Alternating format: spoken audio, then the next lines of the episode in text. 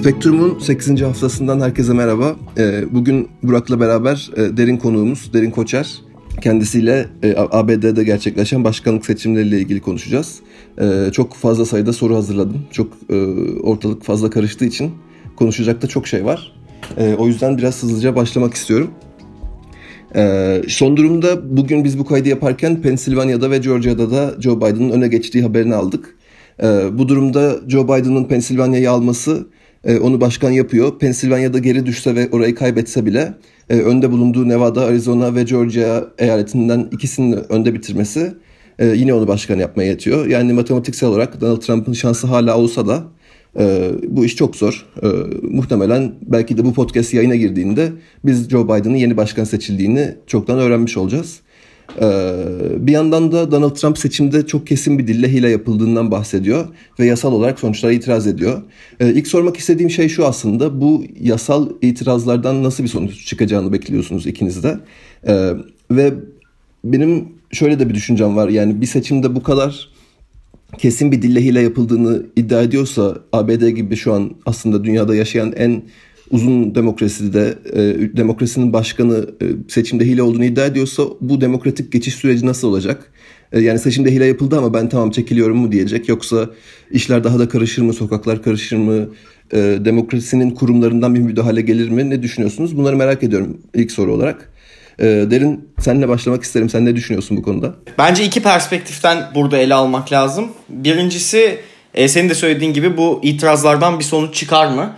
Tabi burada bir hukuki bir e, söylemde bulunmak yani e, haddimiz değil. Yani o kadar hakim olmamız mümkün değil duruma. Ama şöyle bir şey biliyoruz ki yani siyaset bilimciler bunu Amerika'da uzun zamandır çalışıyor. Ve Amerika'da e, sahte oy sahtekarlığı dediğimiz şey yani son atıyorum 40 yılda 1200 1200 adet oyda görülmüş falan gibi bir şeyden bahsediyoruz. E, burada da farklı bir şey olacağına dair bir yani Trump'ın söylediği cümleler haricinde bir, bir, bir şey yok. Bir kanıt sunmuyorlar ortaya. O yüzden de büyük bir e, sonuç beklemek pek mümkün değil. Ama e, ikinci bir aşama şu ki yani şunu doğru okumak lazım. Şu anda bir Amerikan başkanı ki kendini demokrasinin lideri, demokrasinin e, göz bebeği olarak tanıtan bir ülkenin başka, e, başkanı diyor ki ben demokratik süreçlerin e, yalanla, hileyle, hurdayla çalıştığını düşünüyorum. O yüzden de seçim sonuçlarını kabul etmemeye çalışıyorum gibisinden bir yerde duruyor. Ya bunun vereceği en büyük zarar ne Joe Biden'ın başkanlığına olacak ne Trump'ın kendisine olacak. Ama büyük ihtimalle demokratik süreçlerin güvenilirliğine ve Amerikan kurumlarının itibarına olacak. Çünkü sonuçta gerçekten seçilmiş bir Amerikan başkanı kendi kurumlarını tanımıyor e, olduğunu gösteriyor. E, zaten Niall Ferguson gibi tarihçiler de uzunca uzunca bir zamandır e, batıda kurumların ne kadar yıprandığını ve e, insanların, vatandaşların kurumlarla ne kadar güvensiz ilişki kurmaya başladıklarını yazıp çiziyorlardı. E, Trump zaten en başından beri yani 2016 yılında 2015'te adaylığını açıkladığından beri bu kurumlara karşı e, işte bunları elit olarak nitelendirip bunları bir müesses nizamın parçaları olarak nitelendirip onlara vurarak e, siyasi kavga vermeyi tercih etmişti. E, anlaş yani gördüğümüz o ki dövüşerek bırakmaya kararlı. E, bu sürecin sonunca, sonunda da en çok zararı yine kurumlar ve vatandaşlar ve kurumlar arasındaki güven ilişkisi e, alacak gibi gözüküyor. Ben de açıkçası bekliyorum bu seçim günü e, New York'taki esnafın kepenkleri indirdiği görülmüştü. Hani e, Trump'ın seçmen kitlesi de aslında çoğu silahlı yani çoğu demeyeyim ama bir kısmının silahlı olduğunu bildirdi CNN. Şimdiden protestolara başladılar ve hani gördüğüm kadarıyla e, her ne kadar Türkiye'de olsak da buradan gördüğüm kadarıyla sokakların karışma ihtimali biraz var. Sokaklar şimdi karışmasa Joe Biden'ın başkanlığı döneminde e, sokaktaki muhalefetle bence sık sık karşılaşma imkanı da artacak gibi gözüküyor. Tabii burada aslında şeyi de bir altın çizmek lazım. Yani Joe Biden nasıl bir tutum takınacağı da e, hayati olduğunu söyleyebiliriz. Yani Amerikan halkının bilgeliğine güveniyorum gibisinden birleştirici tutumu devam edecek gibi gözüküyor. Ama o birleştirici tutum Trump'ın yani e, inanılmaz bölücü tutumuna karşı Amerika'da karşılık bulacak mı? E, aslında birazcık onu da deneyimliyoruz ki çok bulduğunu söyleyemeyiz yani. Sonuçta Trump hakikaten ki aldığı oyu arttırdı baktığımız zaman yani aldığı oy yüzdesini arttırmamış olsa da adedini arttırdı. Koalisyonunu genişletti. Demek ki bölerek küçültmedi yani kendi kitlesini. Büyüyen bir kitleden e, bahsettiğimizin de altını çizmek lazım burada. Ben Burak şunu sana sormak istiyorum. Ee, derinin söylediğinin üzerine aslında her ne kadar seçim şu an Joe Biden kazanmış gibi dursa da e, anketlerin gösterdiğinden çok daha farklı bir sonuç çıktı. Yani çok daha kafa kafaya hani bu kadar uzayacağını işin e, ve Donald Trump'ın e, bu kadar hani yeniden başkan olmayı bu kadar yaklaşacağını aslında hiç kimse düşünmemişti. E, hiçbir anket şirketi böyle tahmin etmemişti ya da belki birkaç istisna vardır ama biz onları görmedik bile. E, dolayısıyla sen bu Donald Trump'ın aslında başarı olarak nitelendirebileceğimiz bu sonucunu nasıl değerlendiriyorsun? Yani şu kesin artık hakikaten sessiz Trumpçı denen bir kitle var. E, ve Trumpizm diye de bir e, adlandırılan bir akım var. E, ve bu hiç de azımsanmayacak kadar çok destek görüyor. E, bu her ne kadar şimdi muhalefete düşecek olsa da e, bu akım devam edecek. Belki Donald Trump siyaseti bırakacak olsa da e, kendisi bir realite yarattı. Bunu nasıl değerlendiriyorsun? Ya da bunun geleceğini, bu akımın geleceğini nasıl görüyorsun? Ee, geçen hafta da konuşmuştuk seninle. Ee, anketlerde 10 puan önde gözüküyor Biden ama e, demiştik ama demiştik. E, sessiz Trumpçılar dediğin bu utanan Trump seçmeni olabilir anketlerde kendini öne çıkarmak istemeyen. Çünkü dünyanın her yerinde görüyoruz biz bu seçmeni esasında. Ve kutuplaşmanın artması sadece tek taraflı olarak seçime katılımı e, arttırmayabilir.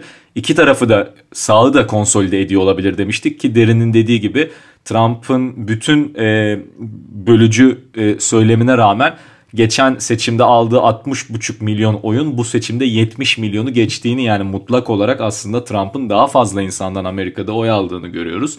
Seçime katılım rekor düzeyde %67'nin üzerine çıkacak ve iki taraftan da arttığını görüyoruz. Yani geçen hafta söylediğimiz gibi e, kutuplaşma herkesi konsolide etmiş. Trump seçmenini de konsolide etmiş ve Derin'in dediği gibi koalisyonu büyütmüş Trump. Trump şu anda bence artık kaybettiğini kabullenmedi diye düşünmüyorum. Kabullendi. Kabullenmeyecek bir şey yok. Ben itirazların yasal olarak ya da siyasal olarak bir sonuç vereceğini ya da sokakların karışsa da böyle Amerika'daki siyasi istikrarı, e, güvenliği tehdit edecek kadar böyle başka bir üçüncü dünya ülkesi gibi o, olabilme. Hani böyle ihtimallere şey vermiyorum açıkçası. ihtimal vermiyorum ben. Sokaklar karışsa da en en fazla olacağı George Floyd protestoları kadar olacaktır ve geçecektir. Siyasi olarak da bir problem olacağını, hukuki olarak da problem olacağını zannetmiyorum. Geçiş sürecinde de en büyük problem Trump'ın Biden'ın e, yemin törenine katılmaması falan olur. Hani e, en, en büyük problem o olur bence geçiş sürecinde de. Ben Amerika'daki devletin, düzenin öyle bir istikrarsızlığa bu noktadan sonra izin vereceğini zannetmiyorum. Dediğin gibi biz bunu şu an işte kaydettiğimiz saatlerde cuma akşam saatlerinde de her ne kadar sonuçlar kesinleşmemese de kesinleşmemiş olsa da e, Joe Biden'ın %99 kazandığını söyleyebiliyoruz e, baktığımız sonuçlara göre. E, Trump da bence siyaseti dediğin gibi zaten anayasal olarak bırakıyor. E, ama siyaset sonrasında da biraz yatırım yapıyor. Hem kendi çevresi için hem kendisi için hem de e, kendisini bekleyen belki hukuki problemler, davalar, soruşturmalar için kamuoyu desteğini arkasına toplamak adına hikayesini sönük biçimde değil kavga ederek, büyüterek hatta büyüterek diyorum. Çünkü hile yapıldığını iddia ederek hikayesini büyütmeye çalışıyor esasında. Müesses nizamın karşı savaşını büyütmeye çalışıyor hikayesini büyütmeye çalışıyor şu anda. Ama e, işin özüne baktığımızda itirazlar bir şeyi değiştirmeyecek. E, ama senin soruna geri dönecek olursak işte sessiz Trump kitlesi var falan filan. Evet hepsini konuştuk. Trumpizm dediğimiz şey e, devam edecek Trump'la olmasa bile. Bugün Daron Acemoğlu da yazmıştı. Zannediyorum bugün yazmıştı yazısını gördüm az evvel. Project Syndicate'da mıydı bir yerdeydi. Hani e, son popülist lideri olmayacak Amerika Birleşik Devletleri'nin Donald Trump. Bu kit çünkü bu kitleyi ve bu kitlenin arkasında Trump'ın arkasında oluşturduğu koalisyonu Donald Trump oluşturmadı. E, sosyal ve iktisadi realiteler oluşturdu tam olarak Daran Cemoğlu'nun dediği gibi. E, bir de anket şirketlerinin bütün dünyada sadece anket şirketlerinin değil siyaset biliminin ve kamuoyu araştırmaları sektörünün bütün dünyada metodolojisini artık herhalde gözden geçirme vakti gelmiş gibi duruyor. Şu Brown bıraktığı yerden e, küçük bir ekleme yapayım ben de. Özellikle bu Trumpizm e, dediğimiz akım aslında bunu Trump'la ya da e, bir siyasi liderle özdeşleştirmek ne kadar doğru ondan emin değilim. Ne kadar lider kültü evet. e, çok büyük bir e, rol oynuyor olsa da e, örneğin şu anda ben Londra'dan katılıyorum yayına. Londra yani İngiltere 4 yıldır Brexit diye bir şey konuşuyor ve Brexit'te de aslında bu e, Trumpizmle çok bağdaştırmaya çalıştırdılar. İşte Brexit ve Trump aynı şeydir. Yani tabii ki aynı şey değildir ve bu kavramlar bu kadar birbirlerinin üstüne oturtmak kolay şeyler değillerdir ama belli bazı e, siyasi akımlar gerçekten de örtüşüyor. Çünkü baktığımız zaman yani Trumpizm ve Trump'a inanan kitle Amerikan şu anda seçim haritasını e, önünü açan herkesin gözüne çarpacak bir şey var. Yani haritanın e, mahalle bazlı, bölge bazlı olarak baktığımızda bölgelerin önem yani ezici çoğunluğu kırmızıya boyanmış durumda ve Trump'a oy veriyorlar. Çünkü neden? Çünkü Amerika zaten coğrafi olarak birbirinden uzak evlerde oturan ve işte e, köy kasabası yoğun olan bir yer olduğu için e, Trump seçmeni daha yaygın bir yerde otur, oturuyor ve bu haritada daha büyük bir yere tekabül ediyor. Nüfus olarak daha büyük bir yere tekabül etmese de. Ve bu şu demek aslında yani demokratlar şehirlerde kazanıyor. E, Cumhuriyetçiler ve Trump, Cumhuriyetçilerin ötesinde Trump e, şehir olmayan yerlerde kazanıyor. Ve bu aslında bir kültür savaşının e, başlamış olduğunu ve bu kültür savaşının Trump'ı var etmiş olduğunu e, gösteriyor. Ya da burada Brexit'i bir parça var etmiş olduğunu gösteriyor. Yani şimdi kültür savaşı deyince tabii bu kavramlar çok büyük kavramlar ve böyle yani kısa bir şekilde geçmek zor ama yani şundan bahsediyor aslında davranış bilimciler. Mesela e, Jonathan Haidt New York Üniversitesi'nden yani değerleriyle çıkarları birbirinin e, aynı şekilde siyasi temsil bulmayan kitlelerden bahsediyoruz. Çünkü baktığımız zaman aslında Trump'a oy veren insanlar daha az gelirli, işte devlet desteğine daha çok ihtiyaç duyan işçi sınıfı bir kitleden bahsediyoruz. E, demokratlara baktığımızda şehirde oturan insanlardan bahsediyoruz. Ve yani demokratlar ülkenin sol partisi olduğunu düşünürsek aslında işçi sınıfının demokratlarla beraber yürüyor olduğunu düşünmemiz lazım. Ya da İngiltere'de e, işte Labour Parti'nin, İngiliz İşçi Partisi'nin e, kendi kemik kitlesi olan işçi partisi, işçi sınıfından oy veriyor olması gerekiyor. Ama baktığımızda son seçimlerde e, işçi partisiyle doğrudan özdeşleşmiş şehirler bir anda muhafazakarların eline geçti. Ve burada aslında sol hareketin, e, ilerici sol hareketin e, kendi kemik kitlesinden bir kopuş yaşadığını görüyoruz. Ve bu kopuş çözülmediği müddetçe aslında Trumpizm dediğimiz ve Trump'tan daha büyük olan bu siyasi akım devam edecekmiş gibi gözüküyor. Ee, burada da son olarak belki şunu eklemek lazım.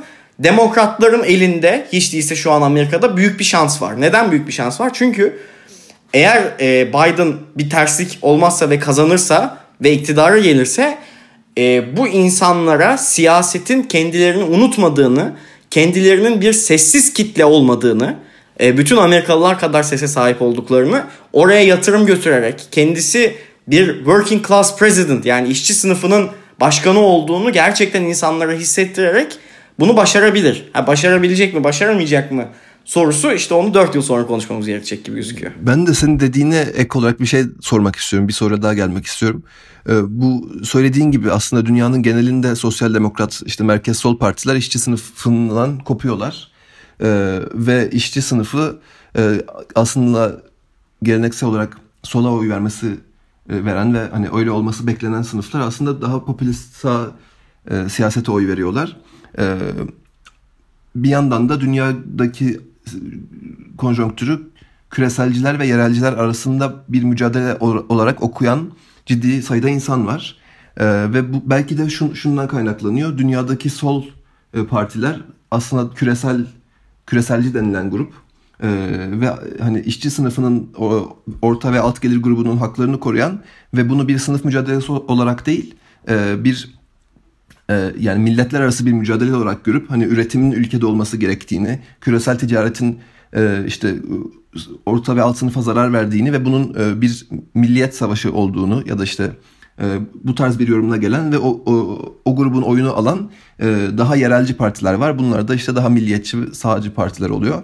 E, dünyadaki sizce de yeni ayrım bu mu? Yani hani artık klasik olarak işçi sınıfı ve sol e, işte daha gelir grubu yani daha hani işte aristokratlar, burjuvalar ve hani merkez sağ e, bu sanki bitmiş gibi dünyada. E, bu gerçekten bitti mi? Bu seçimde bize bunu gösteriyor mu? Bunu merak ediyorum. Bir de buna ek olarak şunu sormak istiyorum. Joe Biden'ın e, göreve gelmesi halinde dünyada şu an geçerliliğinin kaybolduğu söylenen ya da yavaş yavaş azaldığı söylenen bir e, ABD hegemonyası durumu var.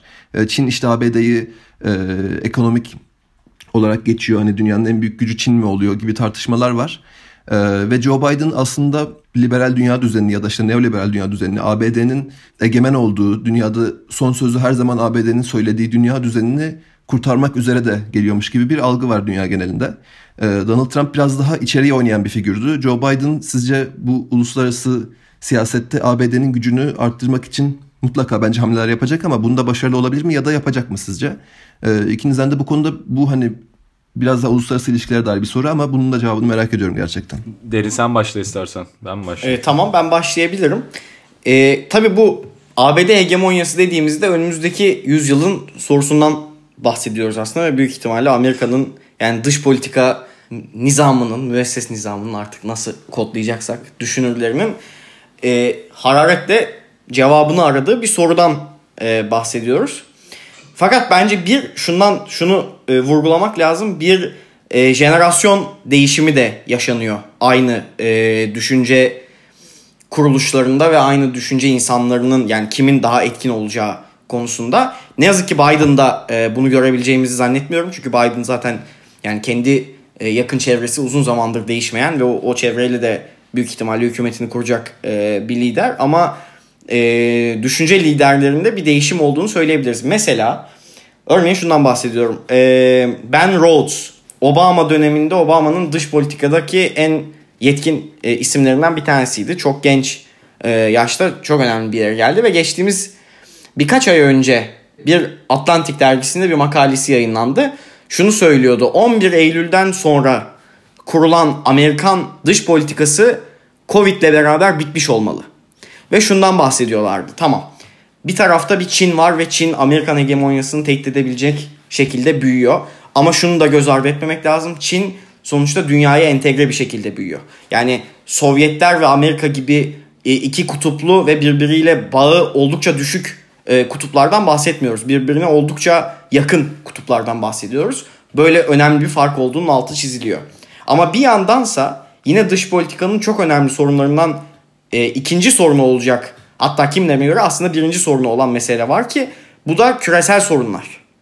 Şimdi küresel sorunlar dediğimizde bir iklim krizi var karşımızda ya da şu anda bir e, pandemi var ve bu bu sorunlara nasıl çözüm üretileceği meselesine dair kafa yormak gerekiyor. Şimdi Biden e, başkanlığından bu konuda ne beklemek gerektiğini e, sorarsak yani birincisi Trump bir pandemi ortasında Dünya Sağlık Örgütü'nden çıka, çıkmayı göze alabilecek kadar e, yerli ve milli bir lider diyebiliriz. E, ve Biden böyle bir lider olmayacak. Yani bir küresel sorun varsa küresel lider olarak Amerika'nın öne çıkması gerektiğini tekrardan vurgulayacak ve bu e, Amerika'ya büyük bir yumuşak güç kazandıracak. Tekrardan geri kazandıracak ve kazanması gereken bir yumuşak güç. Yani e, Joseph Nye, Uluslararası İlişkiler Profesörü Joseph Nye e, Irak Savaşı'ndan sonra yumuşak güç kavramını ortaya attığında e, Irak Savaşı'nın çok büyük bir e, yara verdiğini söylüyordu. E şimdi bakıyoruz Almanya'da toplumun %13'ü Trump'a güveniyordu en son. Yani e, gerçekten Trump başkanlığı da bu kadar derinlikli sorunlar açmışa benziyor Amerikan gücünde. Şimdi Biden birinci olarak bunu tekrardan e, onarmaya çalışacaktır. İkinci olarak Çin meselesine geldiğimizde ise Çin'le e, Trump'ın mücadele etme yöntemi gerçekten America First dediği ve e, yani sanki iki boksör sahaya çıkmış ve birbirlerine yumruk atarak e, galip gelebileceklermiş gibi düşünen bir iş adamından bahsediyorduk. Ama tabii ki yani dünya gerçekleri bu kadar A ya da B değil. Şimdi şöyle bir şey öngörmek mümkün olabilir. E, Biden birincisi ticaret kurallarında yani ticaret kurallarında belli e, kısıtlamalar ya da önlemler e, alacaktır. Yani burada şundan bahsediyoruz. Mesela eski FBI direktörü James Comey'nin bir lafı var. Amerika'da şu an iki tür teknoloji şirketi var. Bir Çinliler tarafından hacklendiğini bilenler, iki henüz farkında olmamış olanlar diye. Yani bu gibi e, şeylerin önüne geçmeye çalışacaktır. E, ikincisi ise geniş bir koalisyon arkasına almaya çalışacaktır. Avrupa Birliği ile ilişkileri daha derinlikli hale getirmeye çalışacaktır. Britanya'yı tekrardan e, o sistemin içine almaya çalışacaktır ve Çin yakınındaki Asya ülkelerinden de kendisinin yanına e, ülkeleri çekmeye çalışacaktır. ve bir takım bir, bir, bir izolasyon demek doğru değil belki ama bir blok e, oluşturmaya çalışacaktır gibi duruyor.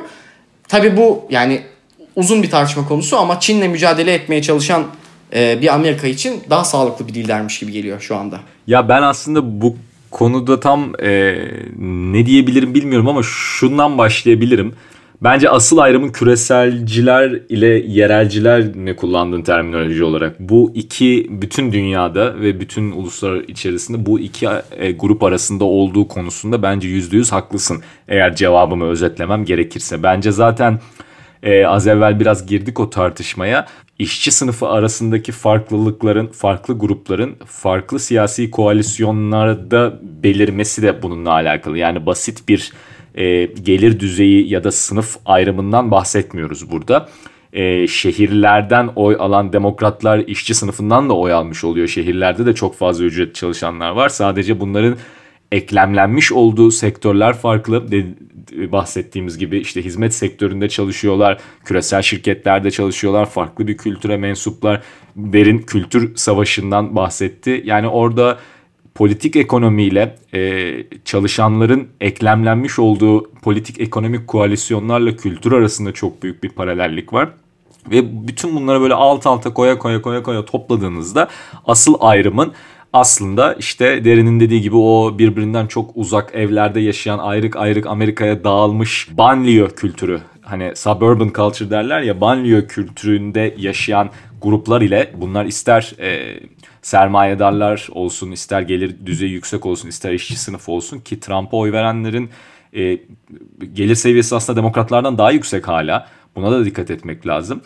Ama bir farklı kültüre mensuplar bu siyasi koalisyon ve den dediğiniz gibi aynen banliyölerdeler. İşte şehirden uzaklardalar. Aynısını İngiltere'de görüyoruz. İşçi Partisi için aynısından bahsedebiliyoruz. Bir şehirli kırsal ayrımı, hatta şehir merkezi banliyö ayrımı ve bir küreselci ve yerelci ayrım var. Bence kesinlikle buna ben %100 katılıyorum. Dünyadaki asıl ayrım bu. Bunun dış politika olan yansımasına gelince yine geçen hafta e, bayağı uzun uzun böyle konuştuğumda anlatmıştım.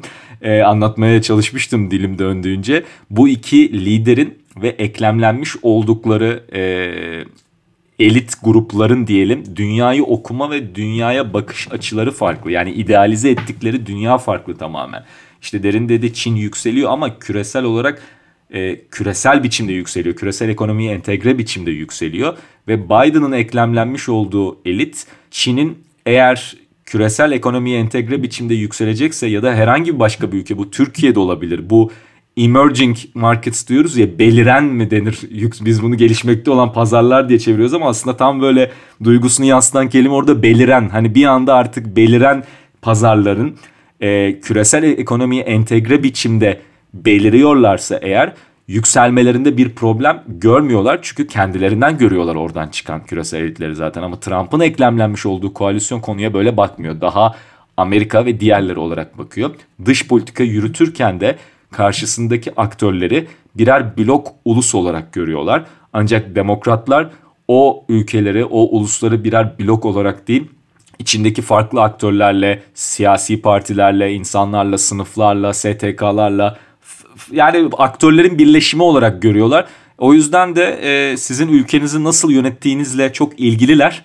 Ama Trump ve e, koalisyonu sizin ülkenizi nasıl yönettiğinizle çok fazla ilgilenmiyor mesela. Sadece ulusal çıkarlarınıza karşı geldiğinizde sizi blok bir aktör olarak karşınıza alıp pazarlık yapıyor. O yüzden dış politika konusunda farklılık olacaktır. Ee, e, Çin'den bahsettiniz. Evet Çin çok e, önemli bir mesele ve Avrupa Birliği'ni yanına alıp Biden e, bu konuda bir blok oluşturmaya çalışacaktır kesinlikle. Ancak çok küçük bir ekleme yapayım sadece orada e, sonra sözü devredeyim. E, Avrupa'da mevkidaş bulabilecek mi bu sefer ondan emin değilim. Yani Trump başkan iken Avrupa'da çok liberal liderler ve e, gruplar iktidardaydı. Macron, Merkel işte İngiltere'yi saymayalım hadi İngiltere'de Trump'la birlikte döndü iktidar belki ama yine de yani aslında bence daha da sağı mümkün İngiltere'de diye düşünüyorum. Derin daha iyi takip ediyor biliyor. Avrupa'da bir aşırı sağ yükseliyor ve e, Biden e, başkanlığında 1-2 yıl içerisinde önümüzdeki yıl Fransa'da ondan sonraki yıl Almanya'da ondan sonraki yıl Güney e, Avrupa'da Avusturya'da zaten öyle Macaristan'da öyle Polonya'da öyle İngiltere'de siyasetin nereye evrileceği belli değil Boris Johnson'ın bu Covid yönetiminden sonra karşısında çok farklı iktidarlar bulabilir Biden ve o Çin'e karşı oluşturmak istediği koalisyon için uygun atmosferi göremeyebilir Avrupa'da. Sadece bir dipnot. Tabii bunun üstüne ben küçük bir not ekleyeyim. Özellikle bu İngiltere e, özeliyle ilgili. Bu gerçekten Boris Johnson ve Brexit ve Trump yani nasıl e, insanların kafalarının karışık olduğunu gösteren e, bir mevzu aslında. Yani Brexit'i bir aşırı milliyetçi bir delilik e, olarak algılamaya çok meyilliyiz ama aslında pek gerçek değil bu. Yani Boris Johnson bir Britain First e, politikasıyla yoluna devam etmiyor. Tam tersi Dışişleri şu an kendini global Britanya olarak tanımlıyor ve işte Hong Kong'da nasıl e, aktif politika uyguladıklarını da gördük. Tekrardan şimdi Amerika ile yani aslında Biden ekibiyle de e, devam ediyordu. Trump ekibiyle de devam ediyordu. Johnson diplomasi de yürütüyor. Yani olabildiğince yakınlaşmaya çalışıyor e, Amerika'ya. O yüzden Britanya özelinde belki bu çok doğru olmayabilir ve doğru söylemek gerekirse çok aşırı sağcı bir dalga olduğunu burada söylemek ne kadar mümkün ondan da ben emin değilim. Yani aşırı sağcı işte Nigel Farage yüzüne gülünen bir insan en son Trump'ın kampanyasında daha çok seviliyordu İngiltere'de sevildiğinde. Yani İngiltere'de kafasına e, dondurma atıyorlar. İşte orada Trumpçılar fotoğraf diyorsun. çekiyorlar. İngiltere'yi ayrı tutabiliriz galiba. Aynen. Aşırı sağdan. Aynen, aynen öyle. E, tabii Avrupa'da ne olup biteceği konusu o gerçekten e, kritik bir mesele.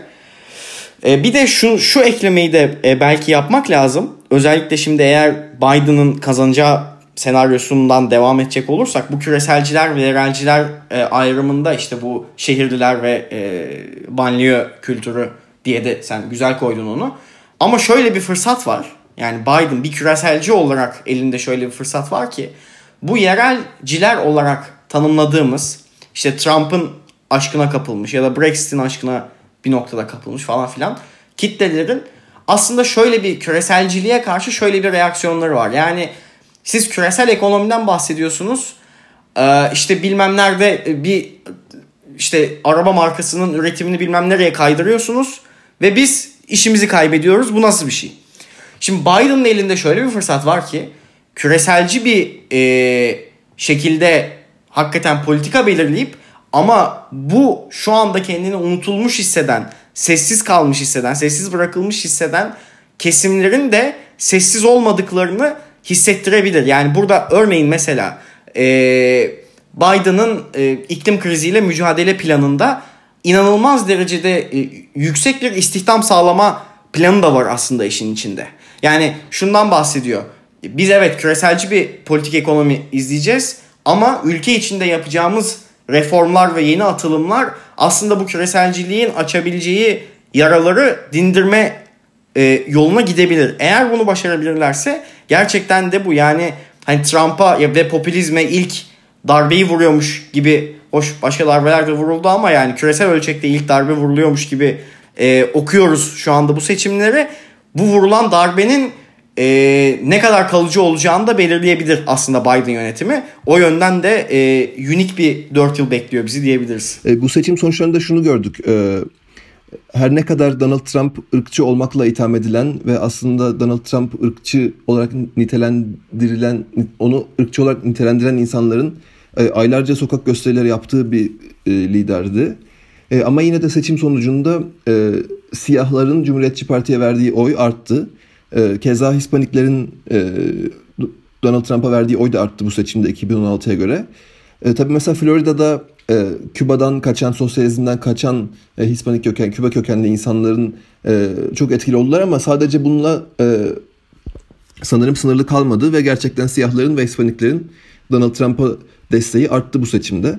E, bunu göz önüne alınca e, Joe Biden'ın e, beklenenden az hem e, kendi partisinin tabanı olması beklenen toplumsal gruplardan daha az destek alan hem de gerçekten beklenenin genel olarak e, beklenenin altında kalan bir oy oranı e, çoğu eyalette anketlerin gösterdiğinin altında. Bir yandan senatoda çoğunluk cumhuriyetçilerin elinde olacak ve e, Joe Biden başkan olarak göreve gelirse ki büyük ihtimalle gelecek. E, yapmak isteyeceği birçok konuda senato onu engel olmak gibi bir güce sahip de olabilir. Dolayısıyla tam olarak yapmak istediklerini yapabilen bir başkan da olmayacak belki.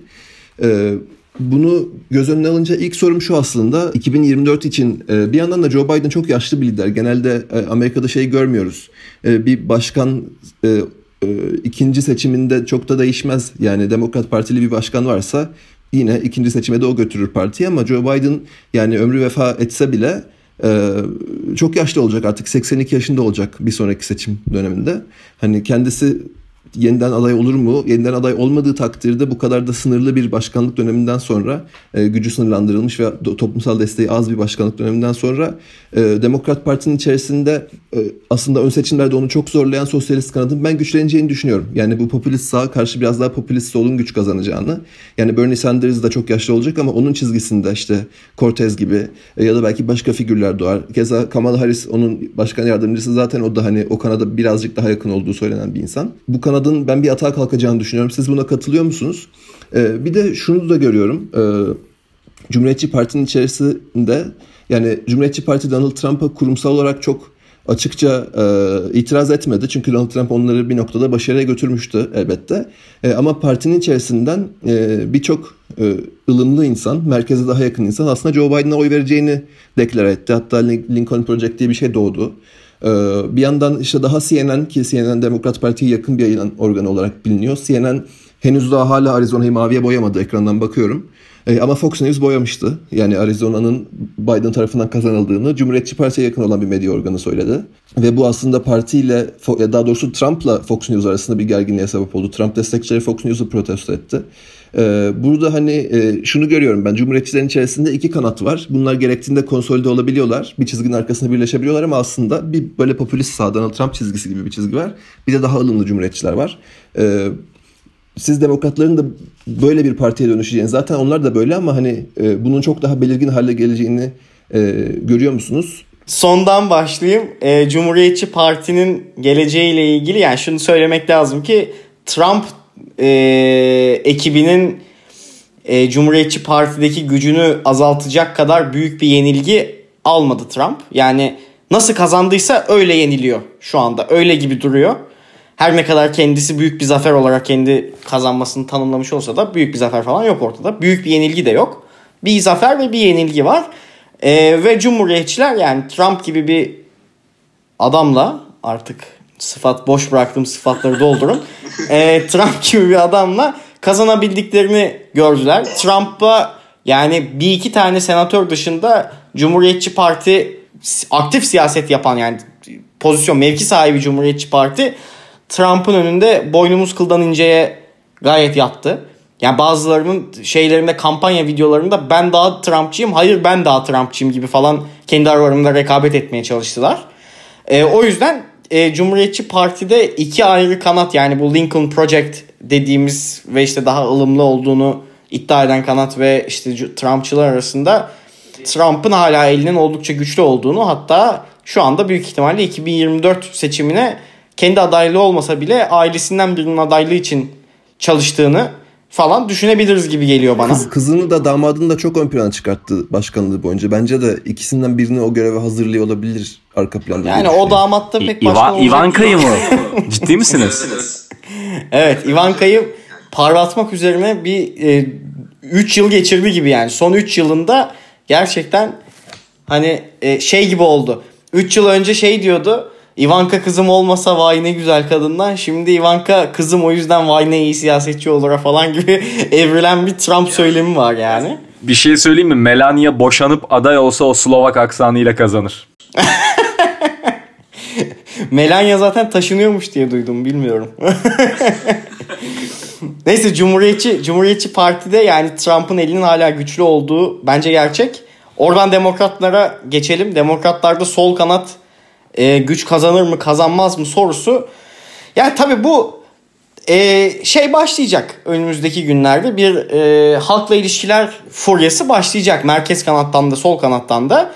Yani sol kanat diyecek ki merkez dediniz merkez dediniz 5 gün sürdü seçimi kazanmanız bu ne hal? Ama merkez kanatta haklı olarak diyecek ki merkez dedik merkez dedik kazandık. Yani hani o yüzden de ya onu da es geçmemek lazım. Bence şöyle bir yani demografik olarak e, partinin sol kanadı dediğimiz kanadın büyümemesi mümkün değil. Onu söylemek lazım ve bunun sebebi bizim az önce konuştuğumuz e, Demokrat Parti'nin gittikçe şehirlere hapsolan bu e, Buran doğru şekilde tanımladığı yani yeni işçi sınıfına yeni yeniden tanımlanan işçi sınıfına e, kendini daha yakın konumlandırabilen e, bir partiye dönüşüyor. Ama burada asıl soru şu ve Demokrat Parti'nin e, başkan adayını belirlerken sorduğu soru da şuydu. Tamam biz hani New York gibi işte belki Kaliforniya gibi falan filan yani zaten demokrat olan eyaletlerde bu şekilde oyumuzu arş alaya çıkartabiliyoruz. Yani inanılmaz bir şekilde arttırabiliyoruz. Ocasio-Cortez'in ne kadar meşhur olduğu zaten açık. E, fakat soru şu oluyor ki bu yeterli bir seçim kazanmaya. Yani bir sonraki seçimi aşırı sol bir aday bu şekilde kazanabilir mi? Sorusuna baktığımızda bugün Biden'ın kazandığı eyaletlere bakıyoruz ki bana pek gerçekçi gelmiyor. Doğruyu söylemek gerekirse. Şu yüzden gerçekçi gelmiyor. 2016'daki Bernie Sanders'la 2020'deki Bernie Sanders'ı karşılaştırdığımızda da Bernie Sanders'ın da 2016'da daha e, eski işçi sınıfına hitap etmek konusunda büyük bir başarı göstermiş. Hani hatırlıyorsanız bu e, bugün Biden'ın döndürdüğü Hillary'nin kaybettiği eyaletlerde oldukça e, yüksek gözüken oyları e, bir adaydı Bernie Sanders. Ama 2020'ye geldiğimizde Bernie Sanders da bu kimlik üzerinden siyaset yapma, işte şehirli e, sola biraz daha tıkılma meselesine gelmiş gibi gözüküyor. O yüzden bence bu önümüzde iki fa iki soru var. iki kanat içinde. Merkez kanat mı e, kendini bu daha beyaz ağırlıklı ve işte e, cumhuriyetçilerin şu anda çok yoğun bir şekilde aldığı insanlara tanıtabilecek yoksa sol kanat mı tanıtabilecek? Tabi Biden bir merkez kanat olarak eğer e, kendini ve politikalarını doğru tanımlar ve bu insanlara yönelik çalışmalarda bir yoğunluk gösterirse partinin merkez kanadının güçlenmesi de gayet mümkün olabilir. Sonuçta kazandılar yani seçimi. Ve son olarak ha sondan bir önce Biden'ın adaylığı yok. Biden zaten ben köprüyüm. Partinin geleceği ben falan değilim. Ben gelecek nesillere köprüyüm dedi. Tekrar aday olacağını da zannetmiyorum. Dönemini bitirir mi sorusu Amerikalılara sorulduğunda bile yani bitirmez herhalde gibisinden bir reaksiyon daha önde çıkıyor yani. Çünkü gerçekten yani yaşlı bir dedemiz. Gerçekten iyileştirmeye gelen hani bakın biz neydik falan gibi bir duyguyla seçilmiş bir e, insandan bahsediyoruz. Bu azınlıklar meselesi tabii azınlıklar meselesi oldukça zor bir mesele. Kübalı Amerikalılara geldiğimizde yani sosyalizmden kaçan Kübalı Amerikalıların e, Trump'ın sosyalist olarak tanımlamayı yani 6 aydır devam ettiği 78 yaşındaki yılların merkezcisi Joe Biden'dan korkarak Trump'a oy vermiş olmaları yani tövbe estağfurullah gibisinden bir yorumla karşılanabilir. Ama şu miti yıkan bir seçim gerçekten. Yani popülizm çalışırken genelde popülistlerin kendilerine belli bir sınıf yaratıp belli bir seçmen kitlesi yaratıp o seçmen kitlesini e, sandığa götürdükleri gibi bir yaklaşım e, hep dile getiriyorduk. Belirledikleri seçmen kitlesini bir miktar büyütebildikleri e, ortaya çıktı bana sorarsan. Ama ne kadar büyüttükleri sorusunu belki bir ay sonra falan tekrardan konuşmak lazım. Çünkü çok emin değiliz ne olduğunu. E, sonucu da etkiledi mi etkilemedi mi etkilememiş gibi gözüküyor. Ama ırkçı bir adamın gerçekten azınlıklardan oyalıyor olması da yani birazcık soru işareti. Hemen bunun ucuna eklemek istiyorum şu söyleyeceğim. Galiba bu bahsettiğin şey hani e, Trump'ın e, nasıl diyelim e, kendine belli bir sınıf yaratıp sadece oradan oy alması değil de bunu büyütebilmesi Trump'ın Avrupa'daki aşırı sağcı bu popülist partilerden partilerin aksine e, zaten ortada bir siyasi parti de yok. E, Amerika'da parti sisteminde siyasi partiler güçsüz, siyasetçiler seçilmişler siya- güçlü olduğu için, kişiler güçlü olduğu için Trump biraz siyasetsiz bir popülist olduğu için reaksiyoner olan herkesi kendi tarafına çekebilme potansiyeline sahipti. Yani Kübalı Amerikalı'nla aynı sınıfa ait olm. Zaten e, Pensilvanya'daki beyaz işçilerle de aynı sınıfa ait değildi Trump. Onlarla aynı sınıftaymış gibi de gözükmeye çalışmıyordu. Ama müesses nizama, düzene, küreselleşmeye reaksiyon olan herkesi arkasına toplayabiliyordu. Bir hemen ucuna ekleyeyim söylediklerinin. Bence çok alakalı doğruydu e, bu. İkincisi e, sol kanada gelince hemen orada eklemek istediğim bir şey var. E, hatırlatmak istediğim bir şey var aslında. Amerika Birleşik Devletleri'nin siyasetindeki şu an oy geçişleri merkezde değil uçlarda gerçekleşiyor. Pennsylvania'da, Michigan'da bu küreselleşme yüzünden imalat sektöründeki istihdamın sınır dışına kaydığı eyaletlerdeki oy geçişkenliğini bu sanayi eyaletlerindeki oy geçişkenliğini biz Bernie Sanders'la Donald Trump arasında gördük neredeyse geçen seçimde. O yüzden e, Demokrat Parti'deki sosyalist kanat ile Cumhuriyetçi Parti'deki popülist kanadın banliyölerde hitap ettiği kitle birbirine çok benzer. O yüzden bu iki partide bir tercih yapacaklar kendilerince. Ya şöyle bir e, not düşeyim oraya. Evet gerçekten çok benziyorlar ve tanımladığın kitle de gerçekten tam oturdu e, benim de bahsettiğim kitleye. Ama e, Cumhuriyetçi Parti'deki popülist kanatla Demokrat Parti'deki sosyalist kanat arasında şöyle bir fark e, olduğunu görüyoruz ve bu insanların oy potansiyelleri yani oy davranışlarını da çok etkileyen bir şey.